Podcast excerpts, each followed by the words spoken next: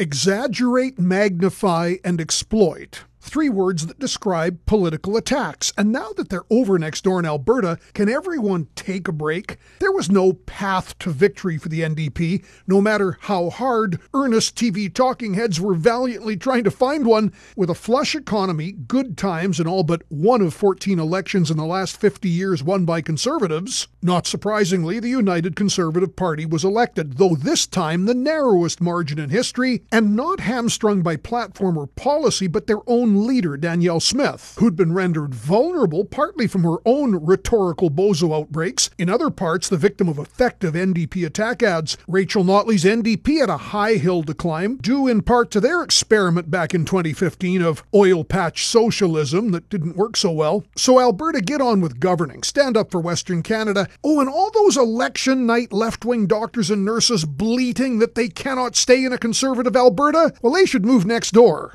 to BC. I'm John Gormley.